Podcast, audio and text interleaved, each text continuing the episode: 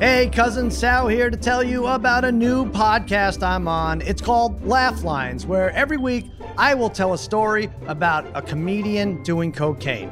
No, that's not it at all. Here's the plan. Each week, a rotating comedian guest and I will tackle pop culture from a gambler's perspective. For instance, we'll discuss made up propositions such as what was the greatest rivalry in the history of television?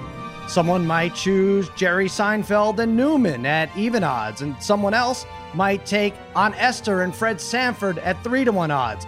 And those people would be exactly right. Or here's another example. How tall will Khloe Kardashian's next boyfriend be? Over or under 6 foot 10 inches? Poor Khloe. Not a lot of luck with the basketball players. Maybe she'll switch gears and yearn for more of a jockey type.